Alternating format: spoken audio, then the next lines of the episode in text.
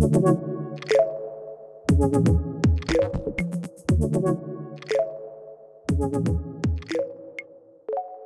bem, meus queridos, estamos finalmente de volta com o nosso vídeo semanal, o nosso episódio de podcast. E eu, com a minha boca toda estourada, vim aqui conversar com vocês. Eu me sujeito a cada coisa, né? Puta. Vim aqui falar com vocês sobre um tema que é muito incrível. Não tão incrível para quem tem, me perdoe Jesus, mas pra gente que tá aqui de fora, né, que quer saber como funciona isso, é bem interessante gente vai falar sobre o transtorno dissociativo de identidade. O que, que isso quer dizer? Que nome é esse? E a gente vai falar sobre alguns tipos de dissociação, porque eu tenho certeza que você já viveu uma dissociação. Você sabia disso, meu querido bebelô? Quem já se viu num momento como esse, que eu vou botar aqui esse?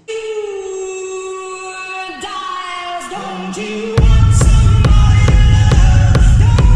resposta for sim, né? Imagina, espero, né, que, enfim, vocês responderam que sim. A gente tá falando de uma dissociação, porque vamos pensar no significado da palavra. O que significa associar? É você se conectar ou fazer conexões com alguma coisa. Dissociação, portanto, é você se desconectar. E quando você vive isso num período ali numa estrada que está dirigindo, ou o famoso pasmar, quem nunca pasmou, não é mesmo? Então todo mundo tem um transtorno dissociativo, Luísa? É, obviamente que não, né? Vamos parar de ser idiota. Brincadeira, eu amo vocês. Então, não, né? A gente tá falando de um período muito curto, assim, normal, que a gente sabe muito bem o que a gente tá fazendo, não é que a gente acordou num lugar que a gente não sabe onde a gente tá. Então, essas dissociações, elas vão ter níveis até chegar nas patologias. E aí a gente tá falando de uma dissociação de sensações, por exemplo, pessoas que perdem um movimento ali de um membro, isso também é considerado dissociação de sensação e movimento. Tem a tal da amnésia, né, gente, que acontece isso, você vai dormir e de repente você acorda no meio da rua que, que aconteceu? Não sabemos. E tem a dissociação de identidade, que é sobre isso que a gente vai falar hoje, que é muito irado. Com todo respeito, é claro. Esse transtorno dissociativo de personalidade era o então chamado transtorno das personalidades múltiplas. Mas lá na década de 80 rolou um burburinho sobre isso, as pessoas zoavam, as pessoas achavam que as pessoas estavam mentindo, que eram meio, né, enfim. E aí a gente resolveu, a gente não, a gente foi maravilhoso. Eu me incluí num grupo muito seleto de cientistas, mas enfim, tô lá. As pessoas maravilhosas resolveram mudar o nome, a classificação ali dessa doença, para que ela não carregue mais esse estigma a partir de então. Mas ainda existe um grande bafafá sobre esse diagnóstico, porque além de ter muita gente otária que finge que tem isso pra ganhar um biscoito aqui na internet, tudo bom, seus trouxa? Também tem gente que pode ter desenvolvido esse transtorno de personalidade a partir de uma outra doença, a partir de um borderline, por exemplo. Então, a gente não sabe se só existe isso ou se ele também é um sintoma de alguma outra coisa, de um outro tipo de transtorno. Mas vamos lá. O que aconteceu na vida dessa pessoa, na cabeça dessa pessoa, que fez com que ela desenvolvesse um transtorno como esse? E é muito comum a gente fazer o rastreio ali dessa história de vida e a gente encontrar um grande trauma na infância. Mas uma característica muito importante desse trauma é que foi um trauma recorrente. Aconteceram várias situações de estresse. Então a gente consegue imaginar, né? Um abuso sexual, por exemplo, a criança é abusada várias vezes por um longo período de tempo, um abuso físico, um abuso emocional, uma negligência onde essa criança perdeu um dos pais ou não tem, não recebe o carinho e o afeto necessário para uma criança na sua vida. E aí ela encontra formas, porque o nosso cérebro é um gênio, e ele vai encontrar formas de você se distanciar emocionalmente dessa, dessa situação, ou seja, você gera ali uma dissociação com aquele momento. Então, se eu começo a gerar um dissociamento com um evento da minha vida que é recorrente, eu começo a fazer esse exercício, eu vou reforçando esse comportamento. E eu, como uma criança, eu não tenho uma maturidade neurológica para lidar com certas densidades de temas e assuntos, eu acho uma forma de lidar. Eu chamo outras pessoas ou outras coisas, porque sim, outra personalidade pode ser um objeto, por exemplo, que faça sentido para fazer essa proteção, que lide com aquele momento melhor do que eu.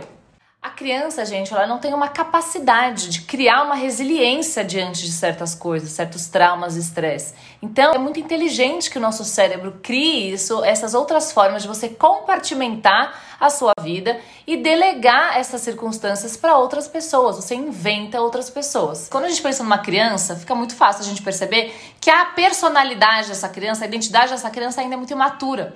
Ela não está 100% construída, porque isso vai depender de experiências e a forma que ela lida com isso.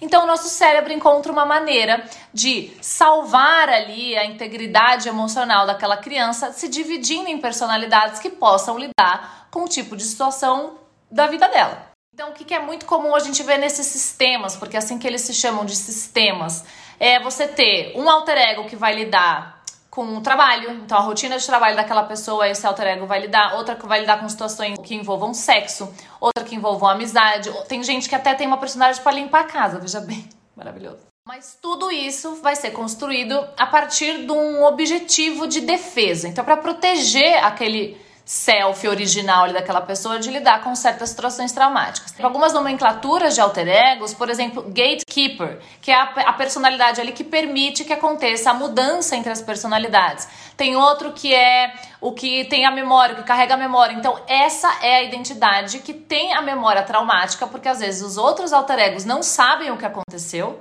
não tem essa contato com essa memória, mas essa identidade tem, então ela protege essa memória e não conta para nenhuma das outras. Mas quando tem alguma situação que alguém vai falar sobre isso ou que vai tocar nesse assunto, essa identidade toma frente. Tem pessoas com esse transtorno em que todas as identidades se dão super bem, então não tem essa competição como se fossem grandes vizinhos ali vivendo num condomínio. Tem gente que não sabe da existência de outras identidades, algum amigo da pessoa que vai falar: "Nossa, você tava desse jeito, desse jeito eu não conheço, não conheço essa pessoa". Então você vai criando identidades para você ir compartimentando as áreas da sua vida. Então tem gente que pode ter duas identidades e tem casos extremamente raros, extremos, que a pessoa tem 100 identidades. Mas é claro que cada sistema, ou seja, cada indivíduo que experiencia esse transtorno vai ter a sua forma de operacionar aí todo esse universo. Então tem gente que vai ter pessoas ali de outros sexos, de outra cultura, tem gente que é até deficiente, alter egos que são deficientes, a pessoa não é deficiente. Vai ter objetos, como eu falei, então a sua outra personalidade pode ser uma pedra. Enfim. Assim como esse funcionamento todo do sistema, né? Essa transição entre as personalidades. Então, às vezes, tem gente que consegue controlar muito bem, como foi até um exemplo que eu postei no story, de um cara que consegue fazer uma coisa mais amigável a transição, apesar de também ter os dias ruins, onde ele deve estar com uma ansiedade mais latente e essa, esse fronting vai mudando toda hora, ou seja, a personalidade que vai assumir o corpo fica mudando a todo momento. Claro, a gente vai ter os exemplos que os filmes nos trazem sobre esse transtorno e que é óbvio que vai rolar um drama, né, meu povo? Então, assim, não são todas as personalidades que tem um vilão lá dentro que vai fazer mal para as pessoas. O Fragmentado foi inspirado num caso onde isso aconteceu e ele tem até uma personalidade que ele chama da Abyss, né, o monstro, e que é incrível quando essa personalidade assume ali no filme para quem não assistiu, spoiler alert ele tem uma hipervascularização, até parece que rola uma hipertrofia ali naquele cara, ele realmente vira um bicho.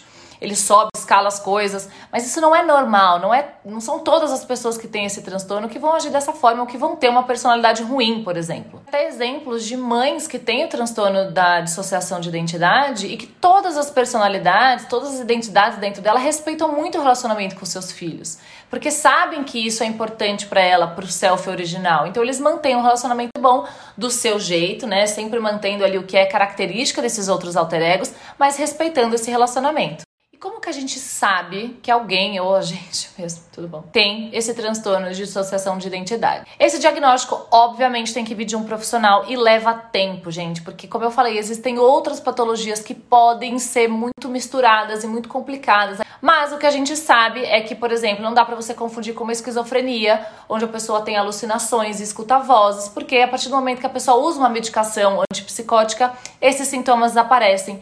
E no transtorno dissociativo de identidade, isso não acontece, porque realmente essas identidades existem dentro da pessoa. Diferente também de uma bipolaridade, né? Onde a gente tem uma amplitude, uma variação muito grande de humor. Então a gente tem a depressão e, e, a, e a, mania, né? A pessoa fica maníaco. Mas não é isso. A gente não tá falando de uma variação de humor, a gente tá falando de uma variação de personalidade, uma variação de sotaque, uma variação de gênero, uma variação de cultura. É muito mais intenso do que isso. O que a gente vê de mais comum entre os sintomas é que existe essa amnésia, porque tem alguns sistemas onde quando outras identidades estão no fronting, ou seja, estão comandando o corpo, elas não têm memória do que aconteceu. Então, às vezes você não lembra, você acordou no meio da tarde, você não lembra como foi sua manhã, nem o dia anterior, se estava outra identidade, você não lembra se você comeu ou não, se você já foi no banheiro ou não, você realmente não sabe o que aconteceu. E tem sistemas que você sabe que houve essa troca, porque você começa a perceber que você tem sensações de desmaio e depois essa sensação você não lembra de um grande período de tempo. Então, isso tudo vai dando dicas pra gente que isso pode estar acontecendo e que outra pessoa, outra pessoa está assumindo o controle do seu corpo. É óbvio que se você convive com outras pessoas, as outras pessoas vão notar que algo muito doido está acontecendo, não é mesmo? Como que as terapias vão lidar com esse diagnóstico? Isso vai depender muito do profissional, mas o que funciona é você trazer a memória traumática para a consciência do self original, trazer detalhes, tentar entender tudo o que aconteceu e você identificar que você não está mais naquele momento de perigo, que você passou dessa fase e que então as suas personalidades todas, os seus alter egos não precisam mais te defender a partir de então. Gente, eu vou falar até aqui, porque acho que já tá muito longo esse vídeo, eu não sei se mais vocês estão aqui, mas assistam os filmes, é, esse tema é muito interessante, nosso cérebro buga, né? Recebi de vocês, meu cérebro bugou, não tô entendendo nada. É realmente muito interessante pensar nesse assunto. É muito sofrido para quem vive, porque você perde lapsos da sua vida, você não tem controle da sua identidade, você tem um desapego, uma desconexão com quem você é, isso obviamente é muito triste. Então, para quem não tá fingindo, respeitem muito essa doença, é uma doença, é uma patologia, e mandem aí suas dúvidas, seus negócios, suas histórias. Se você já conhece alguém, tá bom? É isso. Beijo.